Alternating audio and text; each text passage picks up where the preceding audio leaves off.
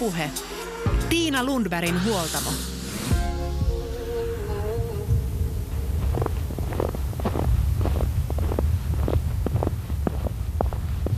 Jääkiipeily on kiipeilyn talvinen muoto.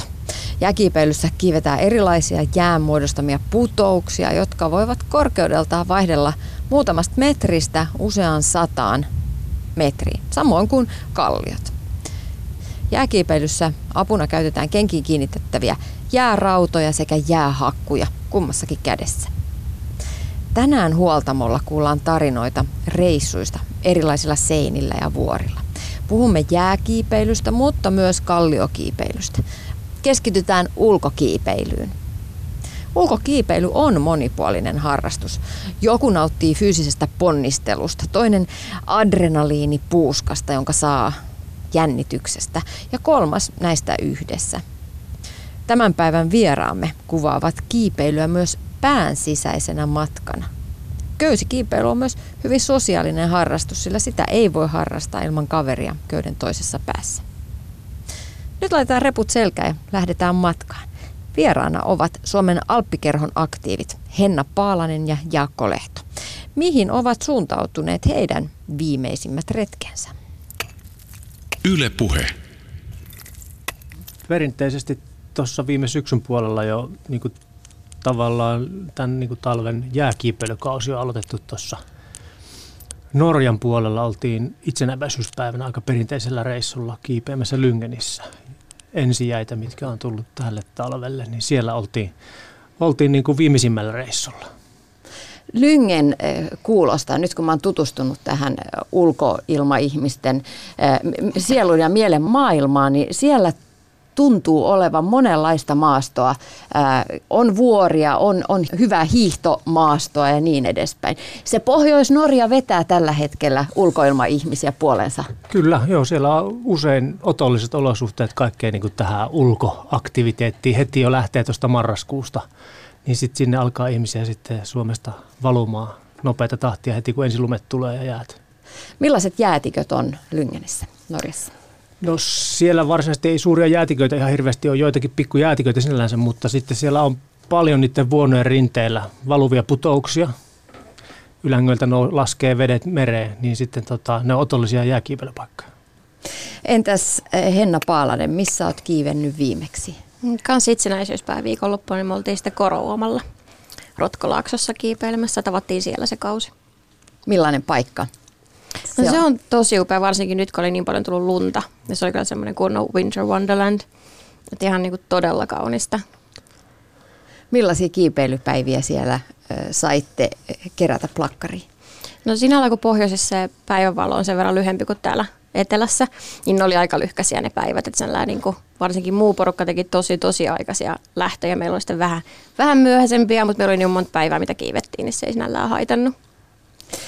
Miksi läksitte just sinne? Meillä oli meidän seuralta, niin oli reissu sinne. Et lähdettiin mekin sitten mukaan, että meillä oli tosi iso porukka.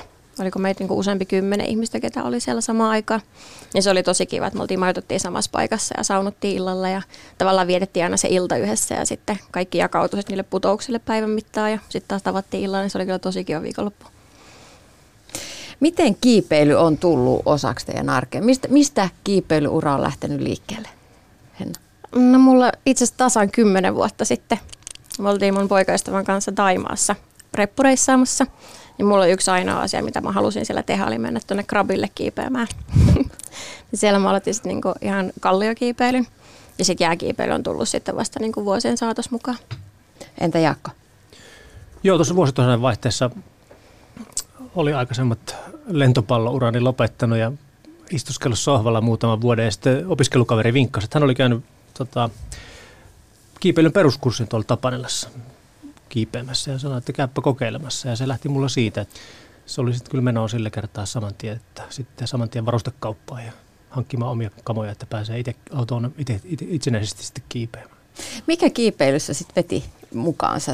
Mikä siinä hommassa oli se, joka koukutti? No se pään kontrolli. Se kuitenkin jännittää, kun lähdetään kiipeä tuonne ylös, ainakin aluksi aika paljon monellakin ihmisellä. Ja sitten kun siinä tilanteessa täys semmoinen fyysinen suoritus ja muu tekeminen, niin sen löytäminen ja se tunne sitten, kun onnistuu ja saa siitä aika paljon, niin se kokonaisuus, se palapeli, miten se hoidetaan. Mikä Henna sulla oli sitten se pääjuttu, että miksi kiipeily koukutti sitten lopulta? No aika alussa.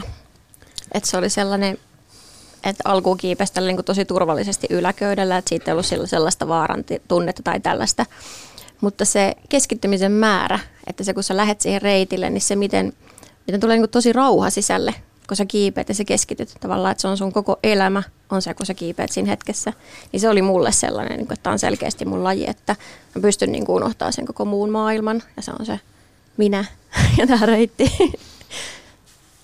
Niin, ja musta oli kiinnostavaa tämä päänkontrolli myös siinä tietyllä tavalla, tai päänkontrolli, mutta myös se fyysinen ulottuvuus, että koska sehän on ihan sunhan täytyy olla jotenkin ihan tietyissä hetkissä, täytyy olla tosi hyvä fysiikka, että siellä pärjää.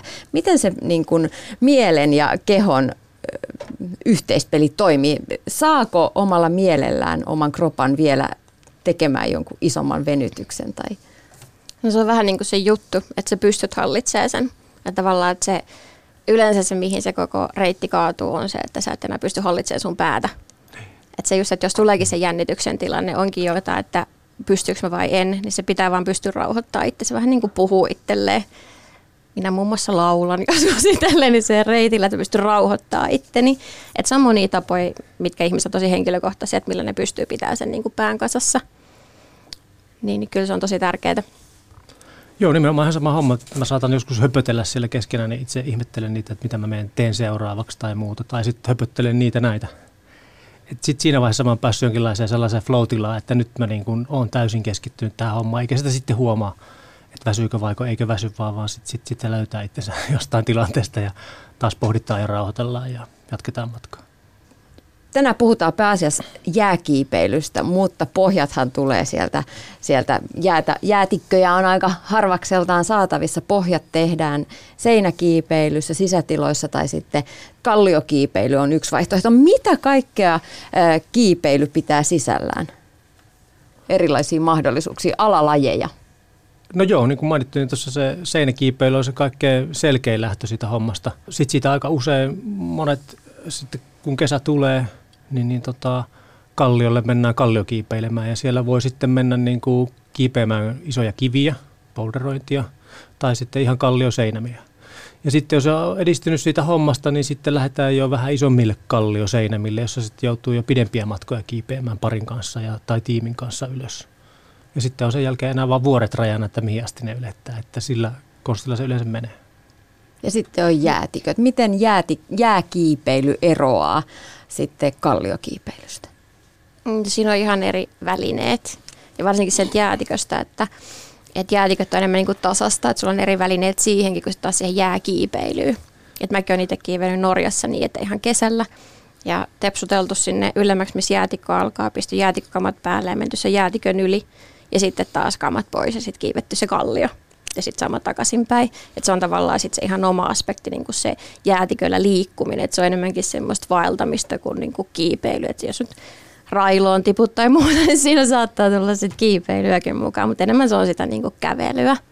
Et sitten se jääkiipeily, niin se on sitten taas niinku pystymällä seinällä. Et sitten siinä on erilaiset hakut, erilaiset raudat jaloissa.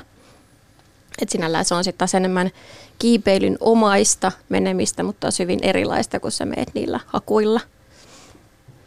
Joskus kun on katsonut tällaista jääkiipeilyä, kun mennään todellakin niin hakuilla, niin kyllä maallikkoa pistää mietityttämään, että miten niihin uskaltaa luottaa, että se jään pinta on niin kova, ettei se murru vaikka sen hakun alta. Mm. No absoluuttisesti sä voit tietää sitä, mutta niin kuin jään olomuotoja niin sanotusti tavallaan tutkijoiden mukaankin on aika monta erilaista ja kun se sitten pitkän ajan vietät siellä jäillä ja käyt erilaisissa olosuhteissa siellä kiipeämässä, niin se kokemus tuo ja tuntuma tuo sitä, että miltä se jää tällä hetkellä, tässä hetkessä näyttää. Se saattaa pitkin sitä putostakin vaihdella hyvinkin radikaalisti, että mikä on hyvä jää ja mikä on huono jää ja mikä on kova ja mikä on pehmeä. Ja se on yksi osa-alue ja aspekti just sitä jääkiipeilyn mielenkiintoisuutta, että mitä tällä kertaa tulee vastaan ja miten mä missäkin tilanteessa sitten niin kuin sen homman hoidan ja tutkimalla tavalla ja haistimalla sen jään tunteen siitä. Millaisia eri jään olomuotoja sitten löytyy? Mä tiedän, että grönlannin kielessä taitaa olla lumelle lukemattomia eri sanoja. Löytyykö jäälle? No onhan niitä jonkinlaisia. Puhutaan kukkakaalista. Se on semmoinen roiskejää, joka tulee silloin, varsinkin kun on tosi pystyputous, niin se roiskuu sinne putouksen juurelle ja alkaa muodostua sellainen alhaalta ylöspäin sellaisia kukkakaalin näköisiä juttuja. Tai sitten on ihan vaan puikkosta jäätä, että on vaan valunut puikkoja, on puikkoja puikon vieressä, se on semmoista helisevää vähän niin kuin kellot, mitkä nämä, jotka kuistillakin helisee ne sellaiset kellot tuulessa, niin sen tyyppistä. Ja sitten on ihan betonia, joka on kovaa kuin mikä, jota saa hakata, että saa edes hakun siellä kunnolla pysymään. Tai sitten on niin kuin, puhutaan kovasta jäästä, joka muuten vaan säröilee helposti tai jotain tämän tyyppistä. On niitä, mutta ne ei ole niin vakiintuneita ehkä kuin tämmöiset niin kuin lumen nimitykset, mitä on paljon. Mutta erilaista jäätä on. Sinne sitten jos puhutaan ihan konkreettisesti kiipeilystä ja niistä varusteista, mukana on ne hakut, raudat ja sitten tietenkin turvapaljaat. Kyllä, ja jääruuvit, jolla sitten varmistetaan sitä matkaa ylöspäin mennessä. Eli se, joka menee siellä ensimmäisenä sitten putousta ylöspäin, niin sen täytyy välillä laittaa sitten sinne niin kuin välivarmistus, että jos nyt sattuu käymään se huono ja lipsahtaa sieltä, niin se jääruuviin sitten se homma pysähtyy, eli köysi ottaa kiinni ja näin päin pois. Mutta jääkiipeilyssä se ei ole semmoinen, ei vedetä sitä riskiä ehkä niin lähelle sitä tippumisen vaaraa, että se olisi niin kuin kovin ilmeistä missään vaiheessa. Mutta kyllä niitä kuitenkin pitää jääruuveja sinne välillä laittaa, että siitä tulisi jossain määrin turvallista sitä touhusta. Pelottaako siellä jääseinällä, kun lähtee kiipeämään ja ei oikeastaan ehkä tiedä, niin kuin sanoitte, että kestääkö se vai eikö se kestä?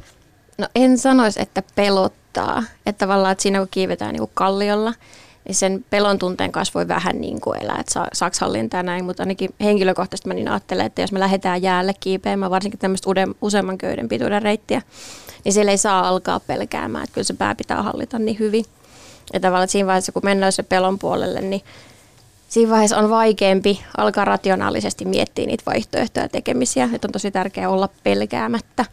Että kyllä se niin kuin tavallaan niin punnitaan se tilanne ennen sen reitille lähtöä, että nyt on hyvä fiilis ja kaikki näyttää hyvältä ja näin. Että tavallaan, että sit se, jos päätetään pakittaa niin joskus huonon jään takia ja keliolosta, että nämä on ollut, että on ollut pakko tulla alas ja on voinut jatkaa, niin se ei tule pelon takia, vaan siitä, että ei ole fiksua, lähdetään pois.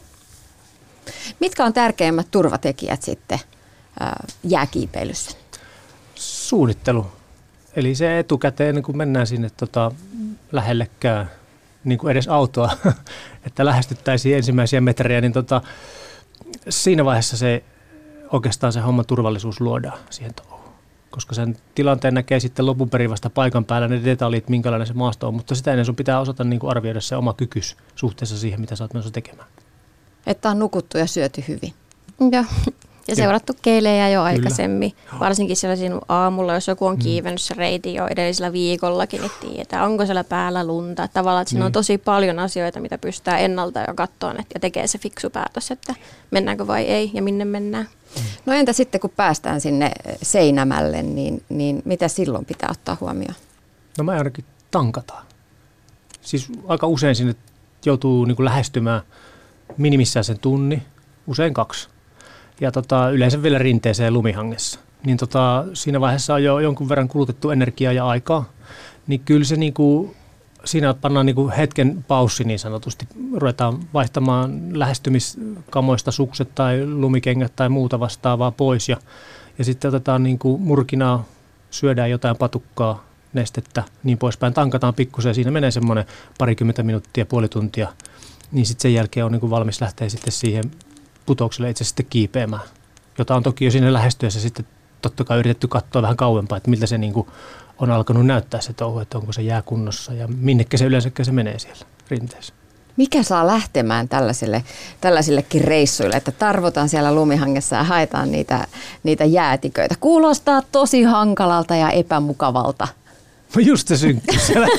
Pimeässä vaeltaminen, oman pääkopan kanssa heiluminen siellä sisäisesti, vaikka siinä on kaverit mukana, mutta kyllä siellä niinku oman niinku korvien välissä kanssa siellä niinku juttelee ja käy keskustelua paljon siinä niinku niiden tuntia aikana, mitä siellä on. Niin Ja sitten kun lopuksi huomaa sitten takaisin tullessa mökille, että tähän meni hyvin, niin sitten jää todella hyvät fiilikset sitten pitkästä päivästä, kun on väsyneenä iltaruokaa vetämässä. Niin, sitä saa jonkun fiiliksen, kun on saavuttanut jotain. Onko se jotain sellaista?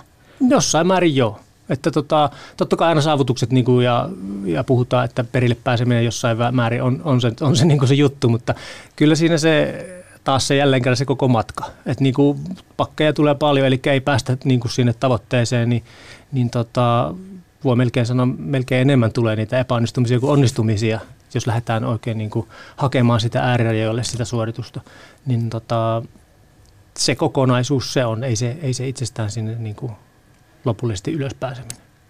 On, ja silloin kun kaikki menee putkeen, keli on hyvä, jää on hyvää, kaikki on niin kuin mennyt oikeastaan hyvin, niin onhan se nyt hienoa. Siis se on niin hieno päivä, se on niin kuin sun elämässä hienoimpia hetkiä, mitä sä oot just viettänyt siellä sun kumppanin kanssa. Niin sitä vähän niin kuin huijaa myös itseäni muihin reissuihin, että sekin voi olla sellainen.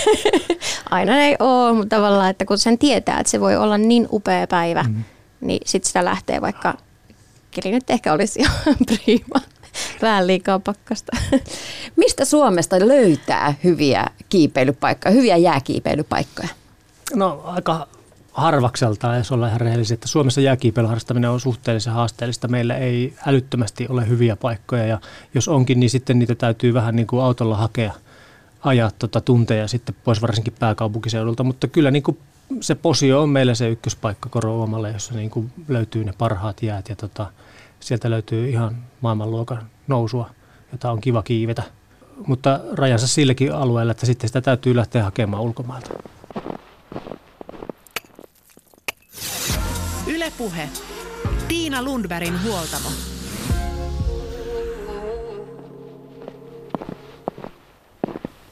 Huoltamolla tänään vieraana ovat Suomen Alppikerhon aktiivit Henna Paalanen ja Jaakko Lehto ja puhutaan jääkiipeilystä, kalliokiipeilystä.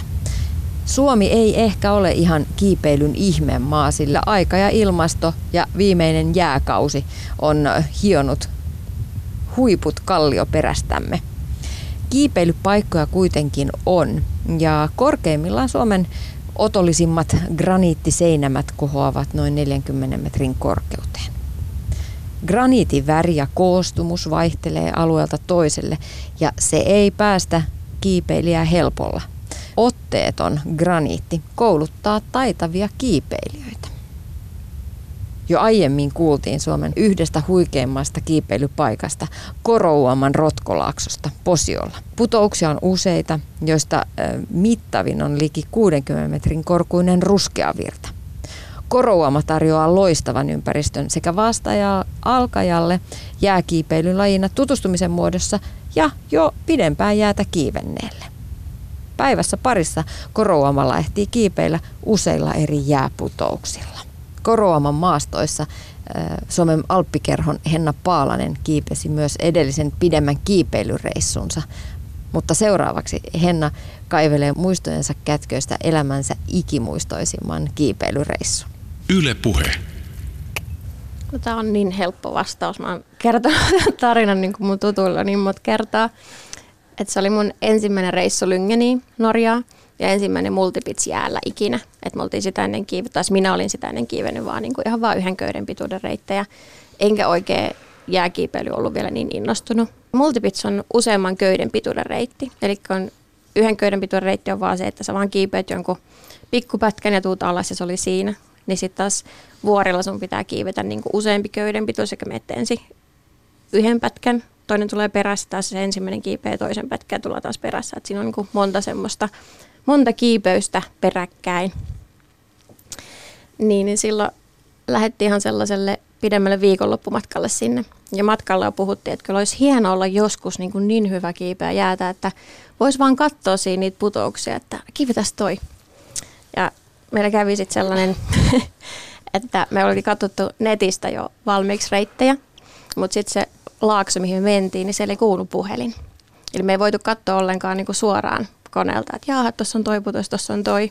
Vaan me vaan niin kuin kierrettiin ja katsottiin, että aha, putouksia. Ja sitten iskettiin silmämme yhteen putouksen ja katsottiin, että no ei se varmaan ole hirveän korkea. Ja päätettiin lähteä sille. Sitten me ajetaan sellaiselle hiekkamontulle, mihin oli dumpattu kaikkea vanhaa auton raatoa ja muuta. Ja me oltiin pakettiautolla itse siellä liikenteessä, niin me parkkerattiin meidän pikku koti sinne ja katsotaan sitä putousta se edellinen ilta ja juodaan siinä punaviiniä tonne huomenna. Ja sitten me lähdettiin ja se oli tosi paljon pidempi kuin mitä me oltiin ajateltu. Et se oli kyllä ihan tämmöinen ensimmäinen kunnon opetus siitä, että putoukset näyttää tosi lyhkäisiltä, kun sä katot sitä siitä alhaalta. Että se, on, se mittasuhde on niin eri. Ja me oltiin katsottu sitten säätiedotukset edellisenä päivänä, että ok, että huomenna on niin kuin pilvistä, ei paista aurinko. Sitten me ollaan menty sitten ensimmäiset pitsit, aurinko alkaa paistaa. Se oli niin hirveän jännittävä tilanne siinä, että silloin kun paistaa aurinko siihen jäälle, niin se alkaa sulamaan. Ja sulla ei ole enää niin kuin turvallinen olo olla niin pitkiä aikaa sellaisessa tilanteessa sellaisella jäällä, että jos se aurinko oikeasti porottaisi joku päivän, niin ei olisi hyvä. Ja sitten sitä jännittää, että mitä sille käy sille auringolle. Ja otan ruuvia pois ja alkaa suihkuu vettä. Ja sanon, että no niin, että miten tämä keili tässä menee. Mutta sitten se onneksi vaihtui sitten pilvisemmäksi ja se aurinkokonaan meni pois. Että tavallaan voitiin jatkaa sitä taas turvallisesti, että kelit tuli paremmaksi.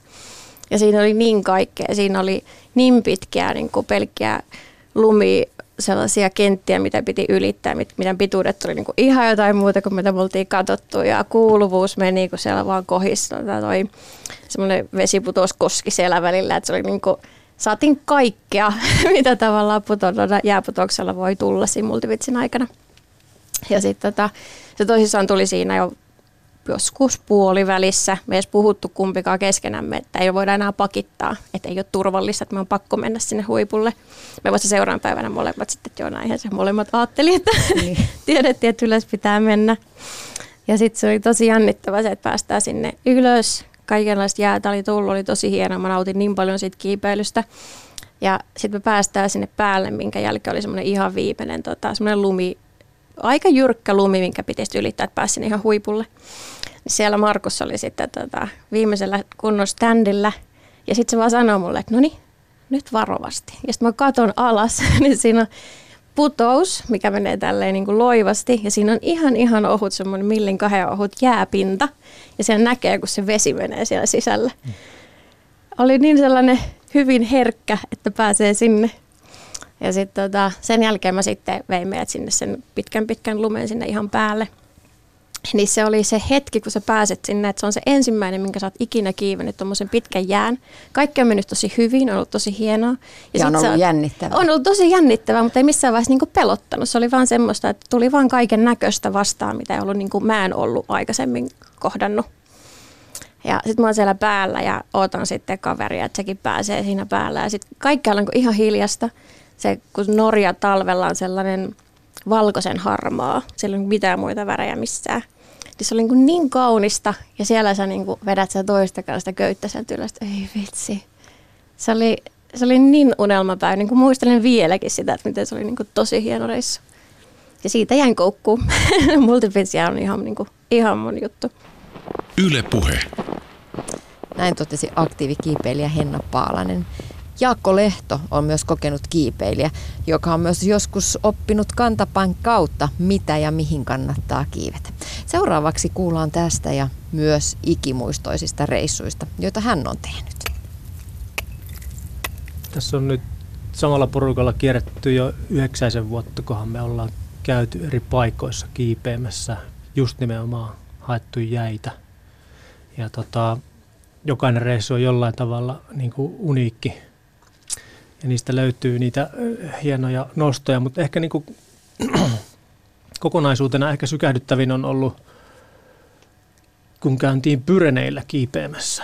Siellä on Cirque de Gavarnie-niminen paikka, laakson pohja, jossa on semmoinen, mitähän se nyt olisi, noin 1000-metrinen seinämä laakson pohjalla, joka on semmoisissa sektoreissa tai hyllyissä eri pätkissä niin paljon, että siellä on niin kuin maljan pohjalla sellainen 20 erilaista putousta. Ja siellä, sinne sitten niin kuin sillä kerralla, kun me mentiin, niin oli sadellut paljon lunta ja sen 10 päivän aikana, kun me siellä reissussa oltiin ja sinne se joku 8 kertaa sitten suksilla lähestyttiin joka aamu sen pari tuntia ennen kuin pääsi sinne putouksille, niin sen niin kuin kokonaisen reissun aikana niin ne kaikki putoukset oli vähän Hennan tarinan luokkaa, että aamut tuntui vaikka minkälaiselta ropassa ja muuten, kun oli monta päivää siellä ja kiskottu itteemme ylös niihin putouksiin, mutta kaikki oli sellaisia fantastisia, pelkkää jäätä, paljon lunta, oli niin kuin välillä kahlaamista lumessa, mutta pääosin kuitenkin sitä niin kuin puhdasta aitoa jäänousua koko ajan siinä kattilalaaksossa siellä. Se oli semmoinen sykähdyttävin ehkä niin kuin näistä kaikista niin kuin jääreissuista, kun ei tahdo erottua sitten, kun tulee jonkinlaisia isoja putouksia, niin ne on aika lailla tietyllä tavalla samanlaisia sitten, mutta se fiilis on siellä just se, että kun pääsee sinne ylös, odottelee niitä kavereita sitten, kun sä oot se ensimmäinen ehkä, joka on päässyt sinne ylös, niin sitten todella siellä ylhäällä sitten on se voittajafiilis heti, kun sä oot siellä ylhäällä, ja sitten on pieni odotus, kun kaverit tulee vielä sitten siinä perässä, ja sitten ollaan porukalla siellä ja ruvetaan pohtimaan sitten sitä poistumista sun muuta, niin ne on ne hetket noissa on kyllä mahtavia. Olis koskaan tullut jotain erityisiä haasteita vastaan, jotka on jäänyt mieleen ja jotka on ehkä opettanut jotain? Älä kiipeä erittäin paljon vettä valuvaan putoukseen talvella. Siinä käy huonosti. Meille kävi kertaalleen sillä lailla, että oli vähän haastavat olosuhteet siinä putouksella, että mitä kautta siinä pääsisi nyt niin kuin kuivana ylös. Ja stipluhan siinä tuli ja meidän ensimmäinen köydenmittaja päätyi sillä lailla vähän niin kuin koskeen. Ja se vesi satoi siinä sitten meidän ykköskiipeilijän niskaan sen aikaa, kun hän oli siinä. Ja sitten me tultiin siihen perässä ja siinä vaiheessa, kun mäkin tulin siihen mukaan, niin oltiin jo aika märkiä kaikki. Ja ei siinä muuta sitten auttanut kuin todeta se, että eiköhän tämä ollut tässä tältä päivältä, että kaikki on niin yltäpäältä märkänä, että mennään pois. Mutta kenellekään ei sattunut mitään? Ei onneksi, ei siinä sitten niin huonosti onneksi päässyt käymään. Mennään sitten hetkeksi vähän jääkiipeilyn ulkopuolelle, ylipäätään vuorille, koska vuorikiipeily, jääkiipeily, kiipeily, ne kulkee kaikki käsi kädessä. Mitkä on korkeimpia huippuja, missä te olette käyneet? Itse kiivetän niin 3,5 tonnia, joskus 3517, niin Sveitsin alpeilla. Et se oli just sellainen, että siellä piti sinällään, että kun sä et kuitenkaan lähde kiipeämään sieltä ihan merenpinnan tasolta, niin siinä tavallaan, että ensin mennään autolla vähän matkaa, sitten haikataan koko päivä, sitten pitää ylittää jäätikkö, ja sitten tavallaan niin vasta sieltä sit sellaiselta mökiltä, niin sitten sieltä tehdään sitten se itse kiipeys. Niin se on se korkein, missä on käyty. Mutta tässäkin tämä loppukiipeys sinne huipulle, niin on kalliokiipeilyä. Joo, se on kalliokiipeilyä. Ja se on niinku teknisesti niinku vaikeaa. Et se on vähän sellainen, että tosi helppo mennä, on vaan tosi pitkän matkan takana. Ja sitten siellä tehdään niinku niin vaikea reitti, kun mihin on voimia ja kykenee. Et mullakin henkilökohtaisesti ne alkaa se korkeus vaikuttaa jo siellä 3 tonnissa selkeästi. Et se tekninen vaikeus, niin se vaikeutuu entisestään, kun se ilma-ala on jo ohkaisempi. Joo, no kyllä silloin kun joskus sitten kiipeilystä alkoi saada sitä käsitystä, niin kyllä mä silloin laitoin sen tavoitteeksi, että vaikka vuorikiipeily itsessään ei ole ehkä se mun juttu, toki en silloin vielä tiennyt, niin Mont Blancia rupesin tavoittelemaan ja sitten jokunen vuosi kiipeilyn aloittamisen jälkeen me sitten päästiin kaveriporukalla valottaa se Mont Blanc 4800 metriä.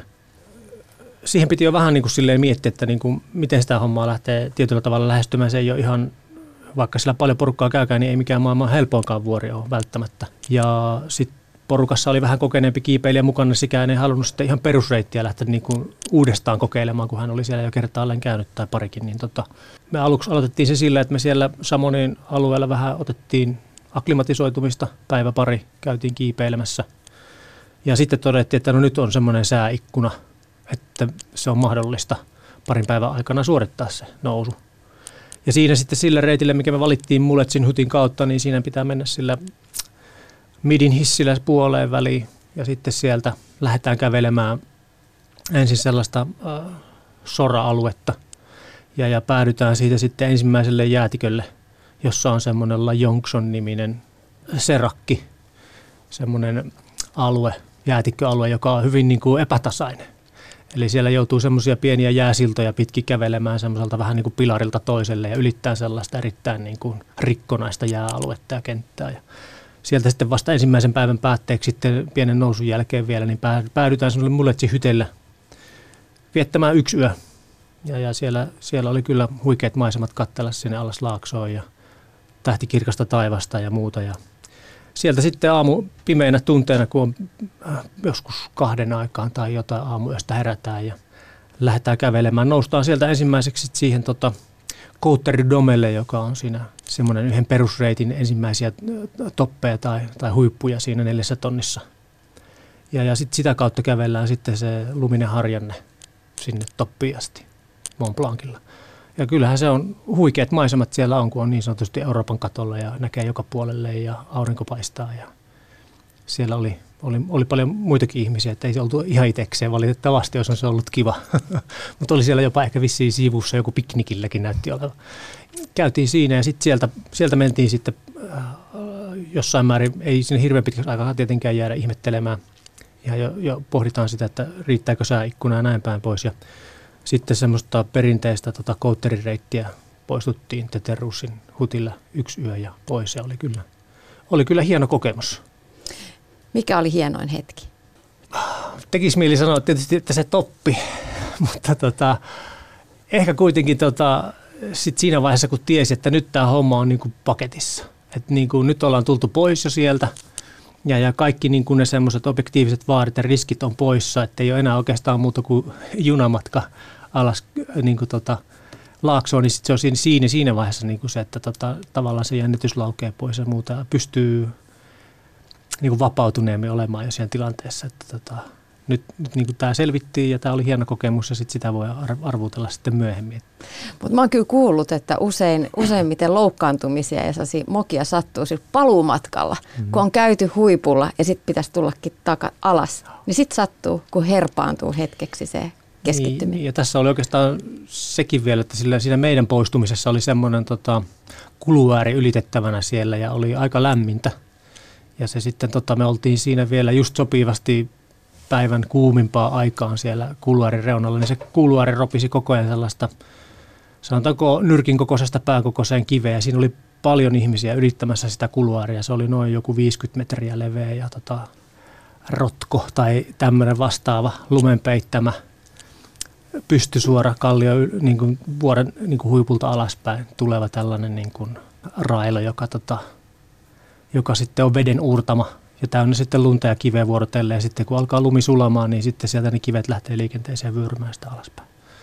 Ihmiset niin kuin joutui juoksemaan siitä niin kuin yli ja se oli jäinen ja kaikkea sellaista, niin onneksi meille ei siinä sattunut mitään, mutta pari muuta henkilöä siinä sitten niin kuin oikeasti liukastui ja vyöry jonkinkin matkaa siellä sitten sitä kuluääriä alaspäin sillä aika hervottoman näköisesti ja se ei näyttänyt kauhean turvalliselta ja terveelliseltä se homma.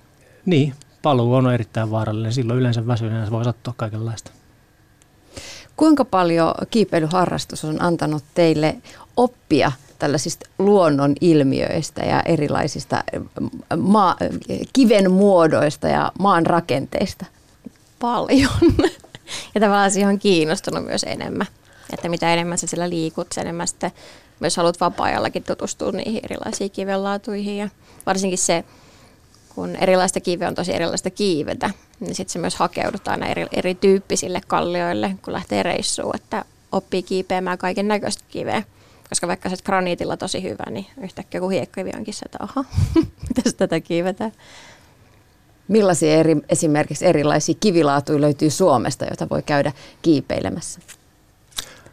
No just se mainittu graniittia löytyy, gneissiä löytyy, sitten löytyy rapakiveä, jota voi mennä kanssa halailemaan, mutta Suomi on kyllä aika lailla graniittipainotteinen, että meillä ei niin paljon sitä variaatiota ole. Mutta tuolla maailmalla kyllä sitten enemmänkin. Millaisia eri tekniikoita sitten, tai mikä siinä on eroa kiivetä erilaista kiveä pitkin? Kiveä ja kovaa soi joka tapauksessa. No niin, sä just mainitsit eri tekniikoilla, eli niin kuin suomalaisessa kalliossa tai kautta graniittikalliossa on paljon halkeamia. Niin sitten halkeamia, jos ne varsinkin on pystyhalkeamia, niin niistä on vaikea ottaa tavallaan suoraan niin kuin kädellä ote, vaan sitten sinne täytyy niin kuin laittaa niin kuin koko käsi tai nyrkki niin sanotusti jammataan sinne sisään ja toivotaan, että se niin kuin sillä puristusvoimalla ulospäin pysyy sitten siellä niin kuin halkeaman sisällä tai tungetaan jalat sinne tai vartalo, riippuen vähän mitä se on. Tai sitten jos on niin kuin graniitissa niin kuin sanotusti on paljon halkeamia tai listoja, niin sitten niin kuin niistä saa vaan niin kuin pienesti sormenpäillä kiinni. Kun taas sitten esimerkiksi ajatellaan vaikkapa kalkkikiveä, joka niin kuin muokkautuu niin kuin vuosien varrella koko ajan ja sinne niin kuin valumat aiheuttaa niin kuin erilaisia niin kuin muotoja, helppoja muotoja, jotka niin kuin on kädelle vähän niin kuin kahvoja mahdollisesti. Niin niistä sitten otetaan ihan eri tavalla kiinni, kun siitä saa kiinni. Eikä sinne tarvitse niin kuin erityistä kikkaa, vaan se on niin kuin luonnollinen ottaa jostakin kahvasta tai jonkinlaisesta kuopasta kiinni, mikä on kalkkikiveen muodostunut. Graniitti on hyvin tasasta, siinä ei paljon kuoppia, mutta sitten taas kalkkikivi on ihan täynnä kaiken näköistä muotoa, niin ihmisiä on helppo ottaa erilaisista muodoista puristamallakin. Joo, ja sitten siinä erilaisessa kivenlaadussa erilainen kitka, eli kuinka hyvin se on tossu pitää siinä. Kun kiipeätte tuolla maailman jäätiköillä ja vuorilla, niin mikä merkitys on huiputtamisella? Sillä, että pääsee sinne ylös asti. No varsinkin jos jäätä miettii, niin aina ei tosissaan pääse huipulle. Että se aika monta kertaakin niin se päättyy ennen sitä huippua. Että sitten sä vaan kiipeät siihen, mihin se jää loppuu ja sitten sä lähdet laskeutumaan alas. Että jos sä ajattelee sillain, että jos sen huipun niin pistää siihen, että mikä se reitin päätöspiste on, niin se on tosi tärkeä. On tosi tärkeä itselle aina päästä sinne, mihin ollaan menossa. On se alastulo sitten mikä vaan. Että kyllä se aina on henkisesti tosi raskas paikka tehdä se päätös, että kyllä nyt ei mennä sinne huipulle. Mutta sitten taas jos unohtaa sen, että on päästy jo se ylös se reitti, niin mulle ainakin se huipulla oleminen, että jos puhutaan ihan puhtaasti siellä vuoren päällä olemisesta, niin se on tosi hieno hetki. Yleensä siellä ei ole ketään, ei yhtään ketään, oot vaan sinä ja sitten sun kumppani siellä on niin hiljasta. Sä oot vähän niin kuin kaiken yläpuolella, usein siellä on pilviä sun jaloissa ja se on tosi hieno hetki. Että se on sellainen, ehkä se mun lempihetki koko mun elämässä aina se, että kun pääsee jonkun vuoren päälle ja sä oot siellä sen tunnin lounastat ja lähet sitten alas, niin kyllä se on tosi tärkeää. Se on olennainen osa sitä hommaa päästä sinne huipulle. Kyllä niin kun mä haen enemmän sitä, että miten vaikeaa sinne on päästä. Että se kokonaisuus on niin kun se, mikä mulle antaa eniten. Että varsinkin jos se onnistuu sille, että on todella niin kun reitti, joka on ollut omilla äärirajoilla ja sitten pääsee toppiin, niin jees, se on ihan jäätävän hieno tunne. Mutta se, että ei tule kovin suurta pettymystä siitäkään, että jos on antanut kaikkensa eikä niin kuin näillä taidoilla, mitä nyt tällä hetkellä on, ei pääse toppiin syystä tai toisesta, niin ei sekään ole niin kuin silleen huono juttu. Että niin kuin, se ei ole semmoinen niin kuin ehdoton päämäärä, mutta erittäin hieno bonus. Sosiaalisesta mediasta ja muutenkin tuolta internetin uumenista löytyy paljon kuvallista materiaalia erilaisista kiipeilyreissuista ja niitä kun katselee, niin mietityttää maallikkona, että miksi ihmeessä kukaan haluaa tuonne jyrkänteelle keikkumaan, koska se näyttää niin valtavan hurjalta ja pelottavalta. Kertokaa miksi. No ei tietysti haluaisi latistaa tunnelmaa, mutta ei se nyt niin valtavan niin kuin vaarallista ole. Että ne seinämät ja muut näyttää niin kuin hurjemmalta katsojan silmistä kuin sitten se, joka siellä on sitä hommaa kokemassa, mutta kyllähän se on just se, että kiipeilijä hakee sitä tunnetta siitä, sitä tiettyä vapautta, minkä se tuo ja sitä oman niin kuin onnistumisen ja kaiken sen niin kuin treenaamisen lopputuloksen niin kuin tuotosta sitten, kun pääsee kokeilemaan sitä hommaa, homma onnistuu. Kaikki niin kuin on niin kuin paketissa ja sä niin kuin, tavallaan, miten sä voit sanoa, sille liidät siinä niin kuin kalliolla jäällä muuten. Meet, se onnistuu se homma, niin sitä se on se, minkä takia sinne mennään. Joo, multa kanssa kysyttiin tuossa joulun tienoilla, että minkä ihmeen takia mä haluan jatkuvasti mennä uhmaamaan kuolemaa. Että just se, että mitä mä hänellekin silloin sanoin, että kun lähdetään pidemmälle reitille sinne vuorenrinteelle, niin sä teet, että sun osaaminen on tosi paljon isompi ja laajempi kuin mitä sä oikeasti sinä päivänä lähdet sinne tekemään. Että ei sinne oikeasti mennä niinku uhmaamaan kuolemaan. Että kyllä se on itselle kuitenkin semmoista niinku helpon ja missä mä oon hyvä. käyttämistä kuin se, että se olisi oikeasti tosi vaarallista ja kuinkahan tässä käy. Että omien taitojen rajoissa. Joo, just näin. Niin ja pikkusen sinne niin kuin äärirajoille viemistä, että missä se raja tulee vastaan, että koska ei ihminen koskaan tiedä, että mihin sitä kykenee. Mutta kyllä se tuolla sitten jossain vaiheessa tulee kyllä vastaan, että mihin sitä kykenee ja pystyy joutuu ne realiteetit siellä sitten toteamaan ja sitä siinä haetaan, että onnistuu löytämään sitä rajaa. Mutta niin kuin sä sanoit Jaakko äsken, niin treenaatte sitä varten, että pääsee kokeilemaan niitä omia rajojaan sitten sinne vuoren seinämälle jäätikölle. Miten te treenaatte? Joka päivä. Se ainakin on mulla filosofiana, että niin kuin joka päivä mä yritän tehdä jotain sellaista, mikä sitä asiaa niin kuin edistää. Mutta niin kuin pääsääntöisesti, jos ajatellaan jääkiipöillä ja sun muuta, niin siihen kovaa kuntotreeniä juoksemalla, uimalla, polkupyöräilemällä, hiihtämällä, mikä tahansa, mikä vie sut pitkäksi ajaksi tunneiksi pois istumasta sohvalta ja pois. Mutta totta kai lisäksi sitten niin kuin kaikenlaista lajiin liittyvää. Ihan kiipeilyä sisähalleissa, kalliolla. Meillähän on loistava mahdollisuus tuolla Paloheinässä jopa hakuillakin kiivetä meidän tornilla. Ja just tälleen talvella, niin se on sisäkiipeilyä ja salii lenkillä, Jätemäen portaat, että kaikki tämä. Mutta sitten kesällä se painottuu ihan siihen kiipeämiseen. Et tosi vähän silloin niinku treenaa, että kyllä se on vaan sitä, että sä kiipeät niin paljon kuin sä vaan kaudessa ehdit sit kiivetä, kun on hyvä kausi. Kiipeättekö te köysien kanssa, kun treenaatte vai boulderoitteko ilman köysiä vähän matalammilla seinillä? Mä kiipeen lähinnä niin köysillä. Et mulla on nilkkavamma, niin mä oikein uskalla boulderoida, mutta tykkäsin siitä kyllä ennen vammautumistani tosi paljon. Et köysillä. Kyllä jos noita pitkiä reittejä kiipeä, niin kyllä se pääsääntöisesti painopiste pitää pitää siellä niin kuin köysikiipeilyssä. Se on semmoista pitkäkestoista tekemistä. Että jos vertaa, niin kuin täällä nyt viime aikoina mediassa on puhuttu, että mitä eroa on boulderoinnilla ja tämmöisellä narukiipeilyllä, niin se on vähän niin kuin Usain Bolt satasella on boulderointia ja sitten joku maratonari, joka juuri teki tuossa maailmanennätyksen 2 tuntia jotain sellaista, niin, niin se on se ero oikeastaan niissä jossain määrin. Niin silloin se kannattaa aika paljon kiivetä narun kanssa, niin jaksaa sitten tuolla vuorella mennä. Niin, koska boulderoinnissa pysytellään siellä vähän matalammissa korkeuksissa, koska mennään ilman köysiä. Kyllä, ja ne on hyvin lyhytkestoisia, siis niin kuin 10 sekunneista ehkä minuuttiin tai jotain. Ja nyt on kuitenkin sitten tuolla jääkiipeilyssä puhutaan 20 minuutista puolesta tunnista suorituksessa vähintään, niin sitten se on jo ihan eri asia. Nythän tällainen ulkoilmaelämä, puhutaan vaelluksista, erämaavaelluksista, hiihtovaelluksista, vapaalaskusta, vuorikiipeilystä. Tällainen ulkoilmaelämä vetää tällä hetkellä tosi paljon ihmisiä puoleensa. Tutkimuksetkin tukee tätä, koska metsässä liikkuminen, ulkona liikkuminen tekee hyvää ihmisen psyykkeelle ja myös niin kuin monella tapaa hyvää. Luovuus kasvaa ja sitten myös metsän hyvinvointivaikutukset vaikuttaa jopa verenpaineeseen ja ihmisen stressitasoihin. Eli hyvä homma, että tällainen skene on kasvussa. Nyt jos oikeasti ihmistä alkaisi kiinnostaa vuorikiipeily tai tällainen kiipeily siihen lisäksi, sen haikkaamisen kaveriksi, niin mistä pitäisi lähteä liikkeelle?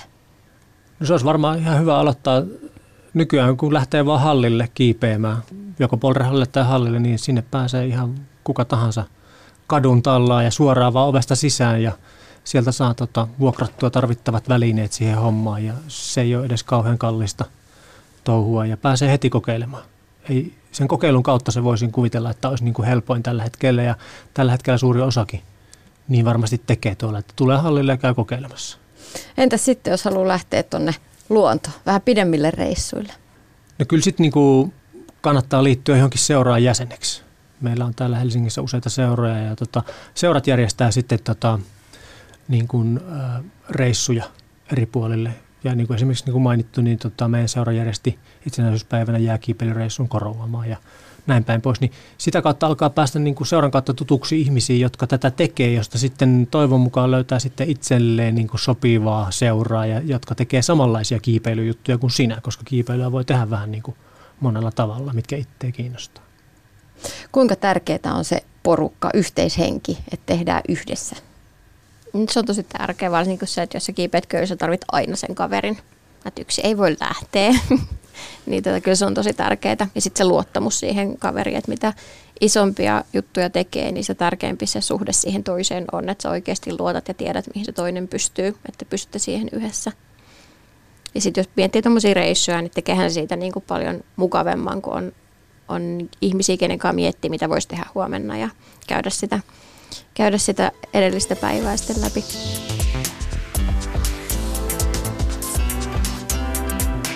Yle Puhe.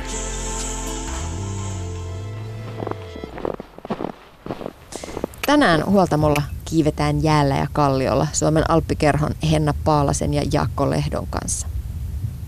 Olisi vaikea kuvitella, että oma kumppani ei kiipeäisi, toteaa Henna Paalanen, joka on oman kumppaninsa kanssa tehnyt oikeastaan kaikki tärkeimmät kiipeilyreissunsa. Oma intohimon jakaminen puolison kanssa on tärkeää. Vuorilla on koettu paljon tärkeitä yhteisiä hetkiä.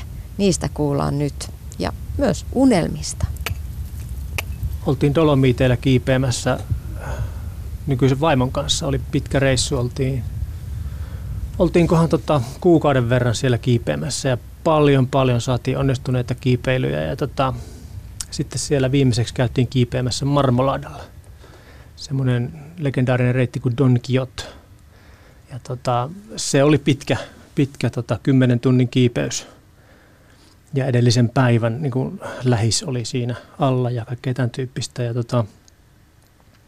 mun mielestä sen tekee merkittäväksi ja mahtavaksi, että sit siellä topissa sitten tein suuren ratkaisun viimeistelyyn ja kosin vaimoksi nykyistä vaimoa ja siitä se meidän niin kuin lopullinen yhteinen matka sitten alkoi sitten siltä topilta siinä vaiheessa. Niin se oli mun mielestä kyllä merkittävä oma historiaan kiipeilytapahtuma.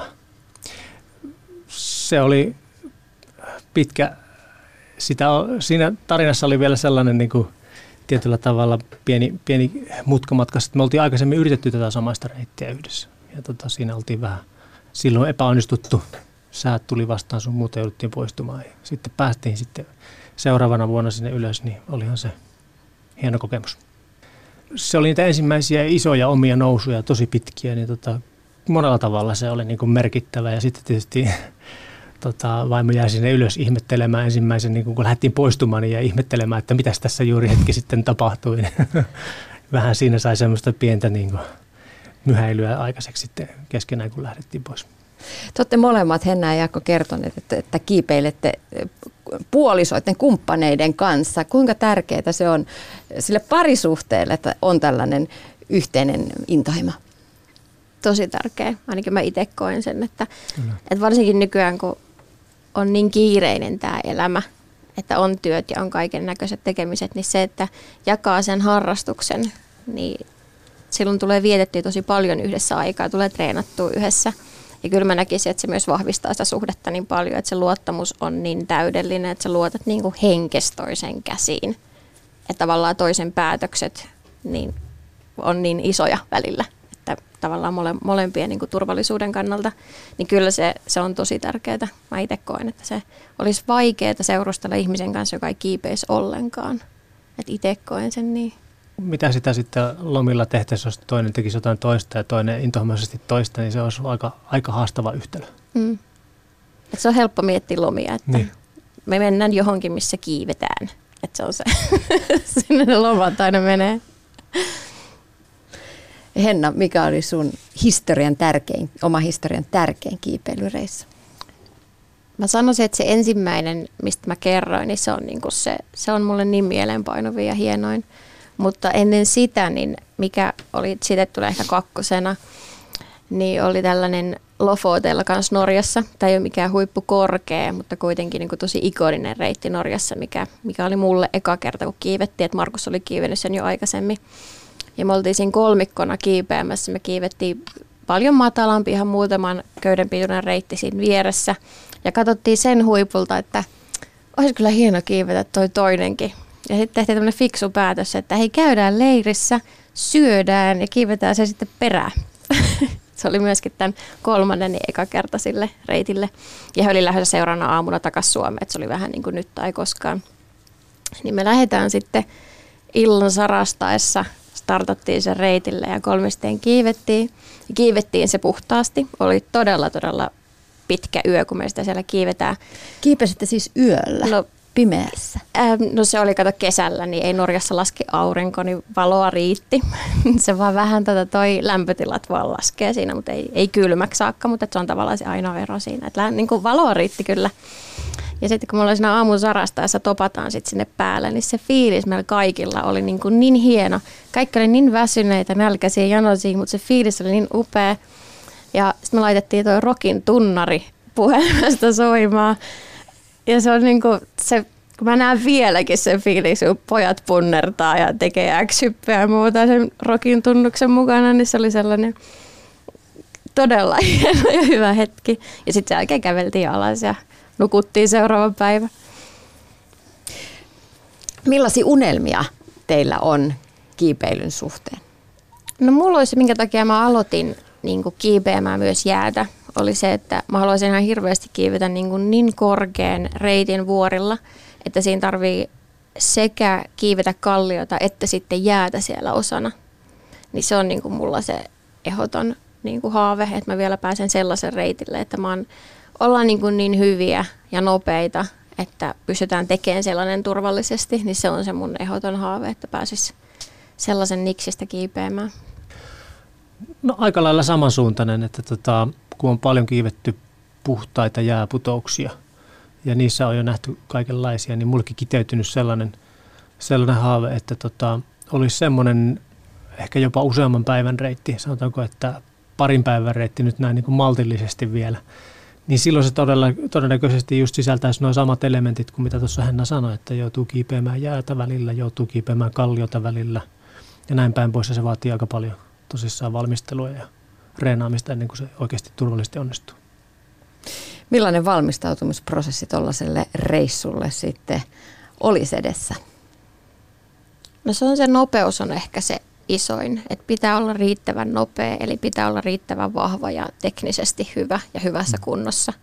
Että tuollaisiin, kun lähdetään tuollaiselle noin pitkälle reitille, missä on sitä luntaa, jäätä ja on myös kalliota, niin silloin sieltä voi myös tulla tavaraa alas. Meidän pitää tavallaan minimoida kaikki se aika siellä vaaravyöhykkeellä ja se pitää kiivetä tiettyyn kelloaikaa päivästä tietyssä kelissä. Että tavallaan, että siellä on niin paljon asioita, mitkä pitää ottaa huomioon, missä auttaa se, että se on sulle helppoa ja sä oot nopea. Ja pystyt ottaa vaan minimaalisesti vettä ja ruokaa mukaan, että kaikki tämä vaikuttaa siihen, että se onnistuu sitten tosi hyvin. Niin, koska jos lähtee parin päivän kiipeilyn reissulle, niin kamathan pitää kantaa itse mukana. Kyllä joo. Eikä ne yleensä tule vyötäröllä mukana, että kyllä se täytyy ihan repussa kantaa. Mitä muuta valmistautumista tällainen matka vaatisi? No sehän vaatii sen tietysti se, että se reittiin pitää olemassa oleva kaikki informaatio löytää tuolta netistä tai kysyä sitten paikallisilta oppailta tai muuta, että miten se kannattaa suorittaa se reitti ja näin päin pois. Nykyään useista noista klassikkoreiteistä, niin niistä on paljon informaatiota tiedossa. Sitten sen jälkeen se pitää itse palastella osiin, että minkälaisissa pätkissä se tullaan kiipeämään ja todellakin selvittää, että millä varusteilla, että kaikilla on sitten samanlaiset vehkeet mukana ja minkälaisella rytmillä se lähtee. Ja sitten ruvetaan tutkimaan sitä säätä. Totta kai jostain se lomakin täytyy löytää, että millä lomalla se suoritetaan ja näin päin pois. Mutta sitten kun siellä ollaan paikan päällä, niin sitten ruvetaan etsimään sitä sääikkunaa, että mikä mahdollistaa sen kyseisen sitten ajanjakson hoitaessa. No, seuraavat lomat tietenkin jo siintää tuolla horisontissa. Minne olette suuntaamassa seuraavaksi? Lyngenin kiipeämään jäätä. Vihdoin ja viimein saatiin tuossa ihan vähän aikaa sitten porukalla sovittua, niin lähdetään Alpeille. Sen tarkempaa tietoa ei ole vielä, että minne siellä, mutta niin kuin sanottu, niin säät ja kelit ja olosuhteet sen sitten määrittää, missä siellä.